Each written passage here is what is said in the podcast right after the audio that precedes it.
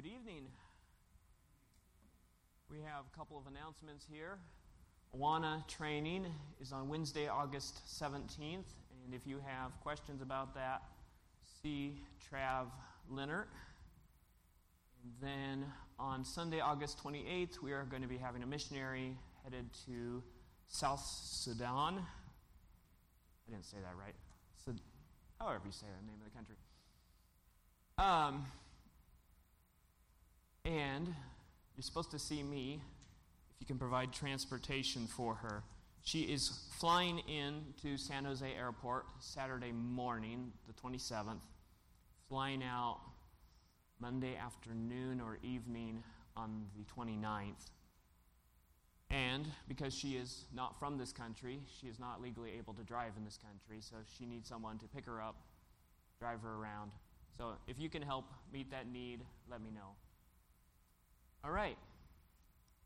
We are going to be in the book of Habakkuk this evening. Habakkuk chapter 2.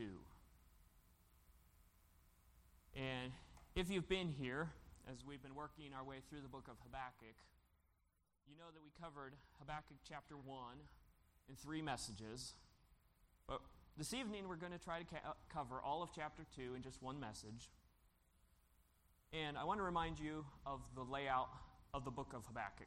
I'm going to use my hand as an illustration because we've got five parts to it. First, we have Habakkuk lamenting to the Lord about the violence that he has seen in the nation of Judah. He's asking the Lord, How long will you let this violence continue? And then we see, continuing in chapter 1, we see the Lord's first response to Habakkuk. And the Lord responds by saying, I will punish that evil. I'm going to raise up the Babylonians to come and bring violence on the nation of Judah, to punish the nation of Judah. But then Habakkuk responds very naturally at the end of chapter 1 by asking, How can you, Lord, use a nation that is more wicked than us to destroy your own people, Judah? And then here in chapter 2, we come to the Lord's second response, response to that question.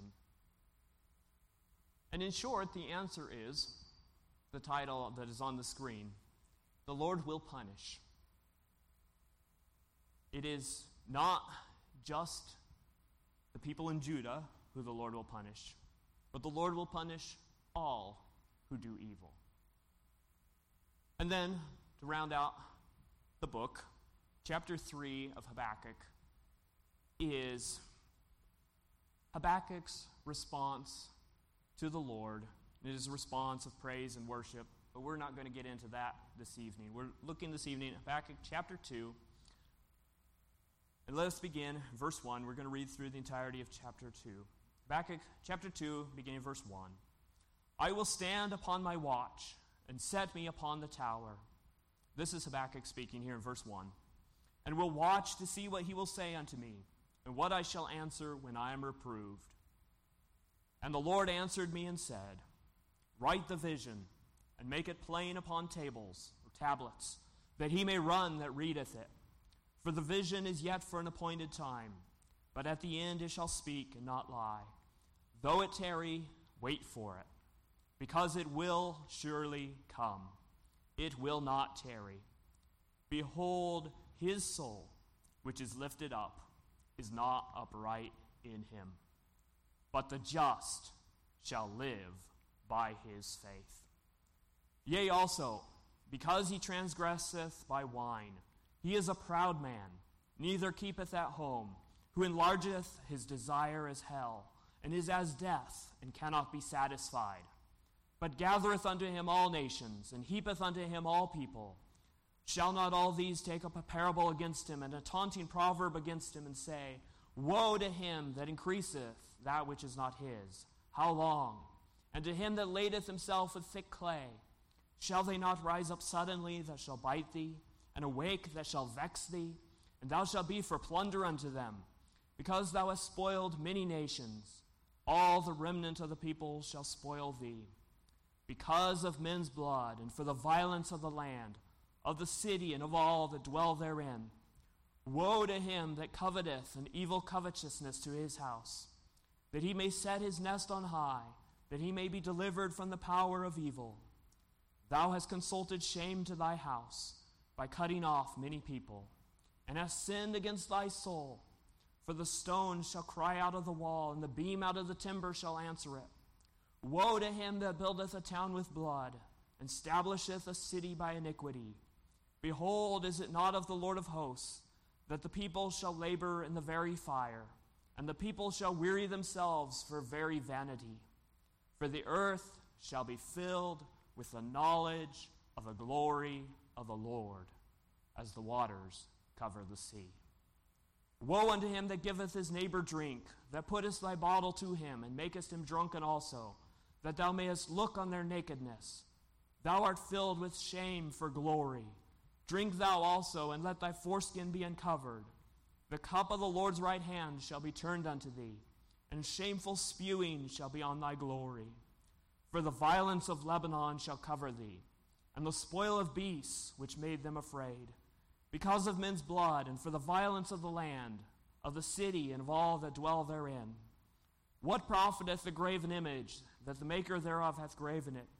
The molten image, and a teacher of lies, that the maker of his work trusteth therein, to make dumb idols. Woe unto him that saith to the wood, Awake, to the dumb stone, Arise, it shall teach. Behold, it is laid over with gold and silver and there is no breath at all in the midst of it. But the Lord is in his holy temple. Let all the earth keep silence before him.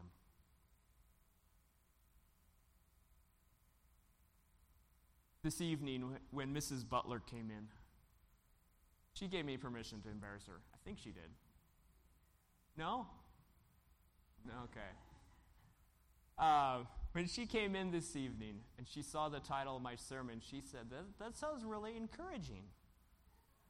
The Lord will punish. But when you read through this passage, it is about, it's just about as encouraging.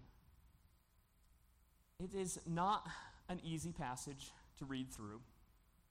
And you will be glad that I'm preaching it in one message, not spreading it out over several messages.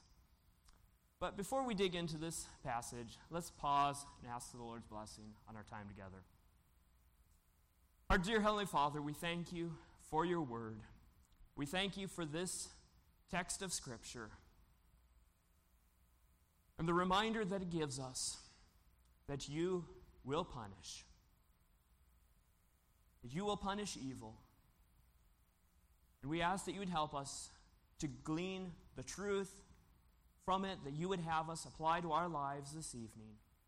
Help us to go away encouraged, warned, whatever it is that we might need this evening. We ask it in the name of your Son, the Lord Jesus Christ. Amen. So, as you know, the title of my message is The Lord Will Punish. I'm expecting that you're going to have one of two responses to that message, to that statement. And I'm speaking both to the people in the room and to anyone watching online. In fact, I'm speaking to the people that watch this 10 years from now online. You're going to have one of two responses to the statement. Number one, the statement might frighten you. You might be afraid of the Lord's anger being poured out on you, of the Lord punishing you. But number two, the statement might encourage you. Now, how could a statement about the Lord punishing be an encouragement? It is an encouragement to those of us who have been hurt and who have been wronged by those who have done evil. When we see from this text that the Lord will punish those who do evil, then we can rest assured that the Lord will bring justice and that we don't have to. that the Lord will punish. So I want to ask you. I believe I'm speaking primarily to believers this evening, but there may be someone watching, or someone here even this evening, who does not know the Lord Jesus as Savior, who is one of these evil doers. So here's the question I want to ask you Who am I speaking to this evening? Are you one of those whom the Lord will punish? I'm going to show you from this Old Testament prophet Habakkuk that the Lord will judge all who do evil. So if you're one of those people, and I'm going to show you in a minute that we all are in that group of people who do evil. But there's a caveat, we'll get there. But there is not a question. The Lord will punish. So you might be thinking, I've done a few wrong things, but it's nothing like what other people have done. You know, that's exactly what Habakkuk said. Habakkuk asked, How can you punish your own people, Israel, while allowing this even more wicked nation, Babylon, to prosper? They deserve your punishment, not us. But the Lord's response is so clear. They too will be punished. You will be punished, and they will be punished. Whether you've sinned a little or a lot, you stand condemned before the holy and righteous God. Why? Because you and I have chosen our own way. We have rebelled against the one who created us. This has not been a very encouraging message so far. But for the grace of God, what a miserable position we're in. Condemned with no hope, separated from God, destined for destruction. There's some beautiful words, several passages in Scripture. These two words but God. We were dead in our trespasses and sins, but God. But God demonstrates, or He shows His love to us, that while we were yet sinners, Christ died for us. He took the punishment for us. Jesus Christ, the eternal Son of God, one by whom the Father created all that is. God Himself was born at a moment in time to the Virgin Mary by the supernatural working of the Spirit of God. As the book of Philippians says, He made Himself of no reputation and took upon Him the form of a servant, was made in the likeness of men, and being found in fashion as a man. He humbled himself and became obedient unto death, even the death of the cross. The Almighty God, in human form, died in our place. We talked about that some this morning as we remembered the Lord's table and the Lord, Jesus' death for us. But you know, we often hear people that say, well, God is unjust. God is unloving because he sends people to hell. How could a good God send people to hell? If that's what you're thinking, you've missed the point. Jesus Christ took our punishment for us so that we don't have to go there. he is the epitome of love and grace. So you know about what Jesus did for you. You are responsible then to place your trust in his death in your place. But Jesus' death came many years after Habakkuk wrote. After this book was revealed to him, this particular chapter, what the Lord revealed to him, many years later that Jesus came. But there was just a glimmer of hope. Just a glimmer of hope, even in this passage. Look with me at Habakkuk chapter 2 and verse 4. This is talking about the Babylonian. Behold, his soul, which is lifted up, is not upright in him. The Babylonian is a proud man. He is lifted up in his soul.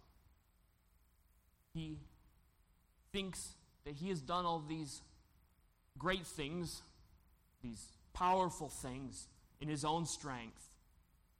But the Lord's analysis is his soul is not upright. He is not one who is right with God. But, there's a contrast. But the just shall live by his faith. So, in contrast to the Babylonian who is not upright, we have the one who is just. The one, another word we could use is the one who is righteous or right with God. That person shall live. I want to pause right there. As we move through this text this evening, we are going to see a contrast. There's punishment, there's destruction, all of these things coming for the wicked person. But the just shall live. There's life. He says, The just shall live by his faith. You know, we tend to think that we have life. You know, we have our careers, we have our families. We think that we have our lives. But the reality is, that we do not truly have life apart from God. He gives us physical life, but it is also only from Him that we can have spiritual life. The true inner life, that fulfillment, that meaning in life that is only possible through relationship with Him. I like to define life this way life is union with God. You've probably heard it said death is separation, life is union. It is that relationship, that personal relationship that we can have with our Creator. You know, He's the one who made us. It only makes sense that He would also be the one with whom, in whom, we can have true fulfillment and meaning, that we can truly have life. But he says, the just shall live by his faith. What is faith? I like the way that Dr. Innes defined faith a few weeks ago. He defined it as confidence in God. So, how is the righteous person going to have this life? He's going to have it through confidence in God, through a reliance upon God. That is the way that we can truly have life.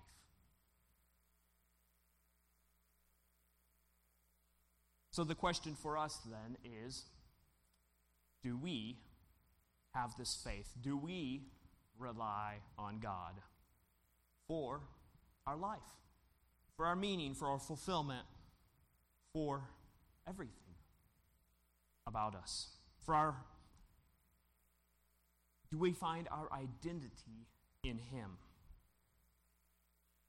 Really, this is the message of the Bible. That if you are going to really, truly live, you can only do that through a relationship with God. And of course, we know that it is specifically through a relationship with the Lord Jesus Christ. Life is only accessible to you through reliance on the God who created you. So there's a little bit of hope in this passage. And by the way, that was all introduction. Now we're going to get to the message. But I will tell you, my introduction was two pages, and the rest of the message is one. So we'll, we'll see how long we go here. But the Lord will punish. And the question for us is have we trusted in the punishment that Jesus Christ already suffered for us? If not, the rest of this message should alarm you. You ought to be afraid. Why is that?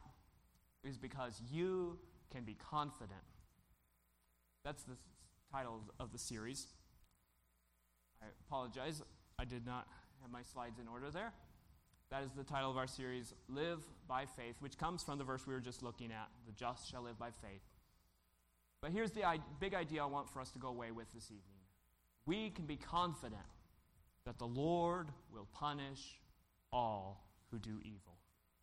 So, in the remainder of our time together, we're going to look at verses 6 through 20 specifically. And in these verses, we see these five woes or five curses that the Lord pronounces against Babylon.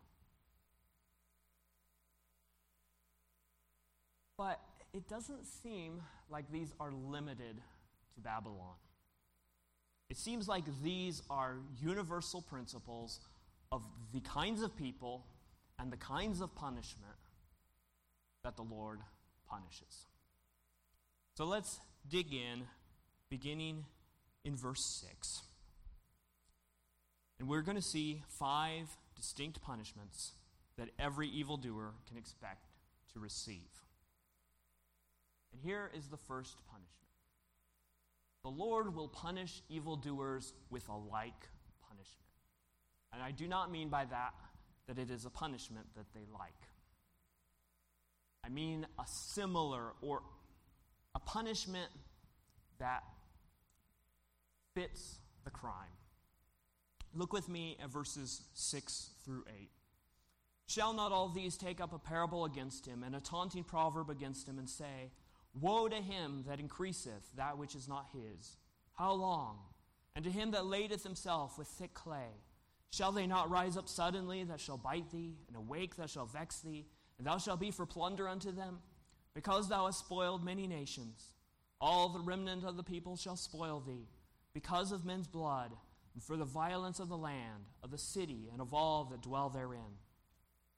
So the Lord is saying, Those who bring violence are going to have violence against them. Those who plunder nations are going to ha- be plundered themselves. And what is the principle there? It is that the Lord punishes us according to our sin.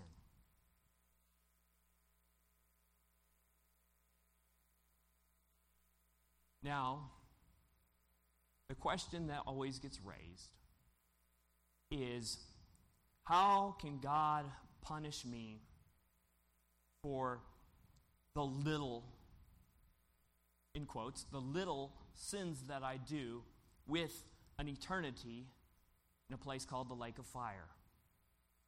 How, how is that just? How does that fit the crime? Well, when you think about the fact that God is the one who created us,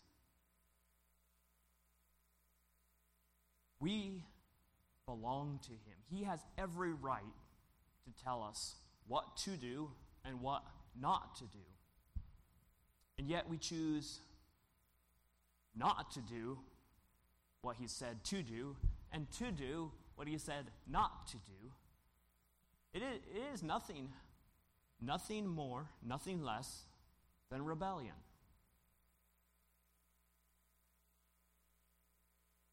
And therefore, he has every right to punish us. And truly, he doesn't even need to give us the 70 years, the 80 years that most of us get in life. He, he could send us to hell after the first sin.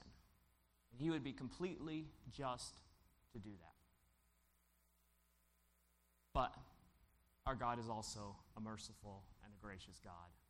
And he does give us the opportunity to repent, to trust in him. So, number one, he will punish evildoers with a like punishment. But let's see our second punishment. He will punish evildoers with a loss of life. Look with me at verses 9 through 11. Woe to him that coveteth an evil covetousness to his house, that he may set his nest on high, that he may be delivered from the power of evil. Thou hast consulted shame to thy house by cutting off many people. And then this next clause is key and hast sinned against thy soul. For the stone shall cry out of the wall, and the beam out of the timber shall answer it. The idea there in the end of verse 10 you have sinned against your own life. You have forfeited your life. And you know, this makes sense. If life is a union with God, then simply by rejecting that union with God, rejecting that relationship with God, we're also rejecting life.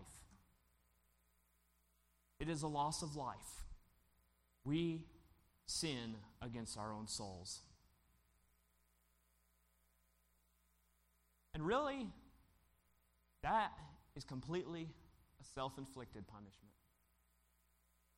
It's not something that we necessarily, that the Lord necessarily punishes us. It's more like we say we don't want life, and the Lord says, okay, then you don't get life. You don't want it, you don't get it.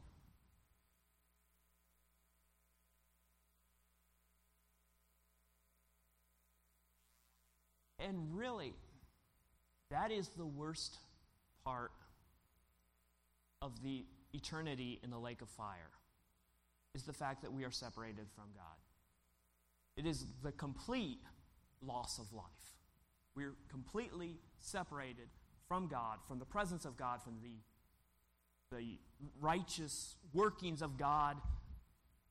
Because right now, evildoers have the benefit of living in a society where the Spirit of God is restraining evil. There is some presence of God, if we want to think of it that way.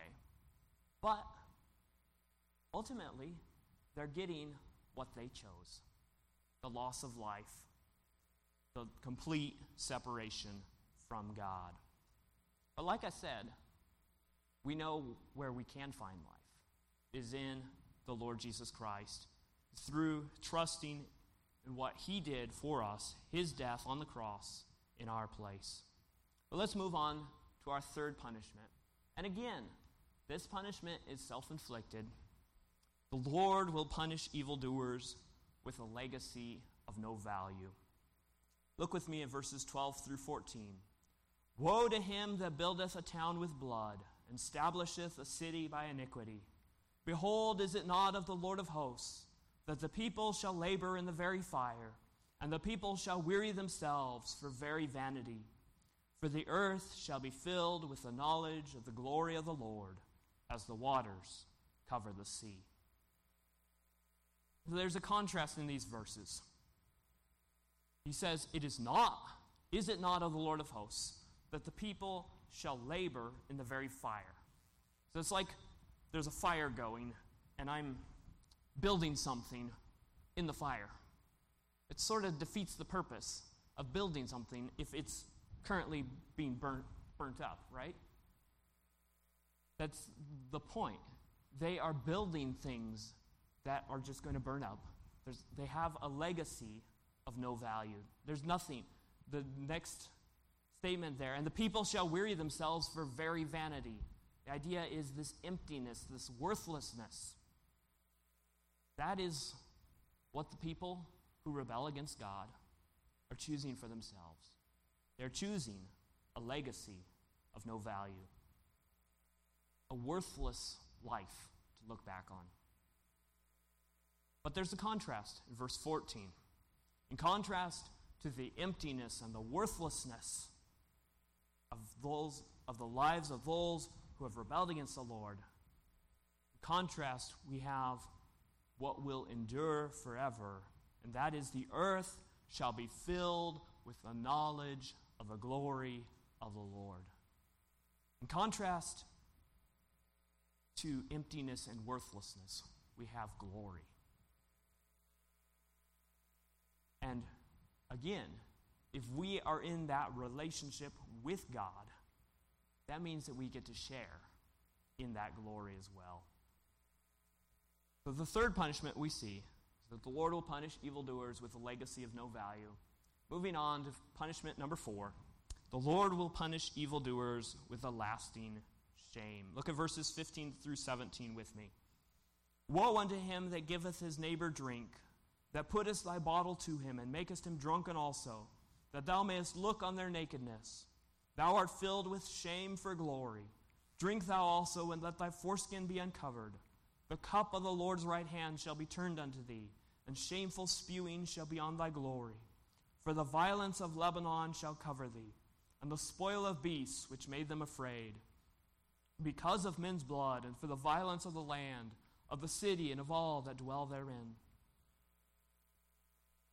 So again, we have this similar principle that we saw earlier that you commit a sin, you will, your punishment will be similar to the sin. It will fit the crime. Here, the Babylonians were bringing shame on the people that they conquered. And this is extreme shame, nakedness. And the Lord says, that's the kind of shame that you're going to get. That there's going to be this shame on evildoers because of their sin.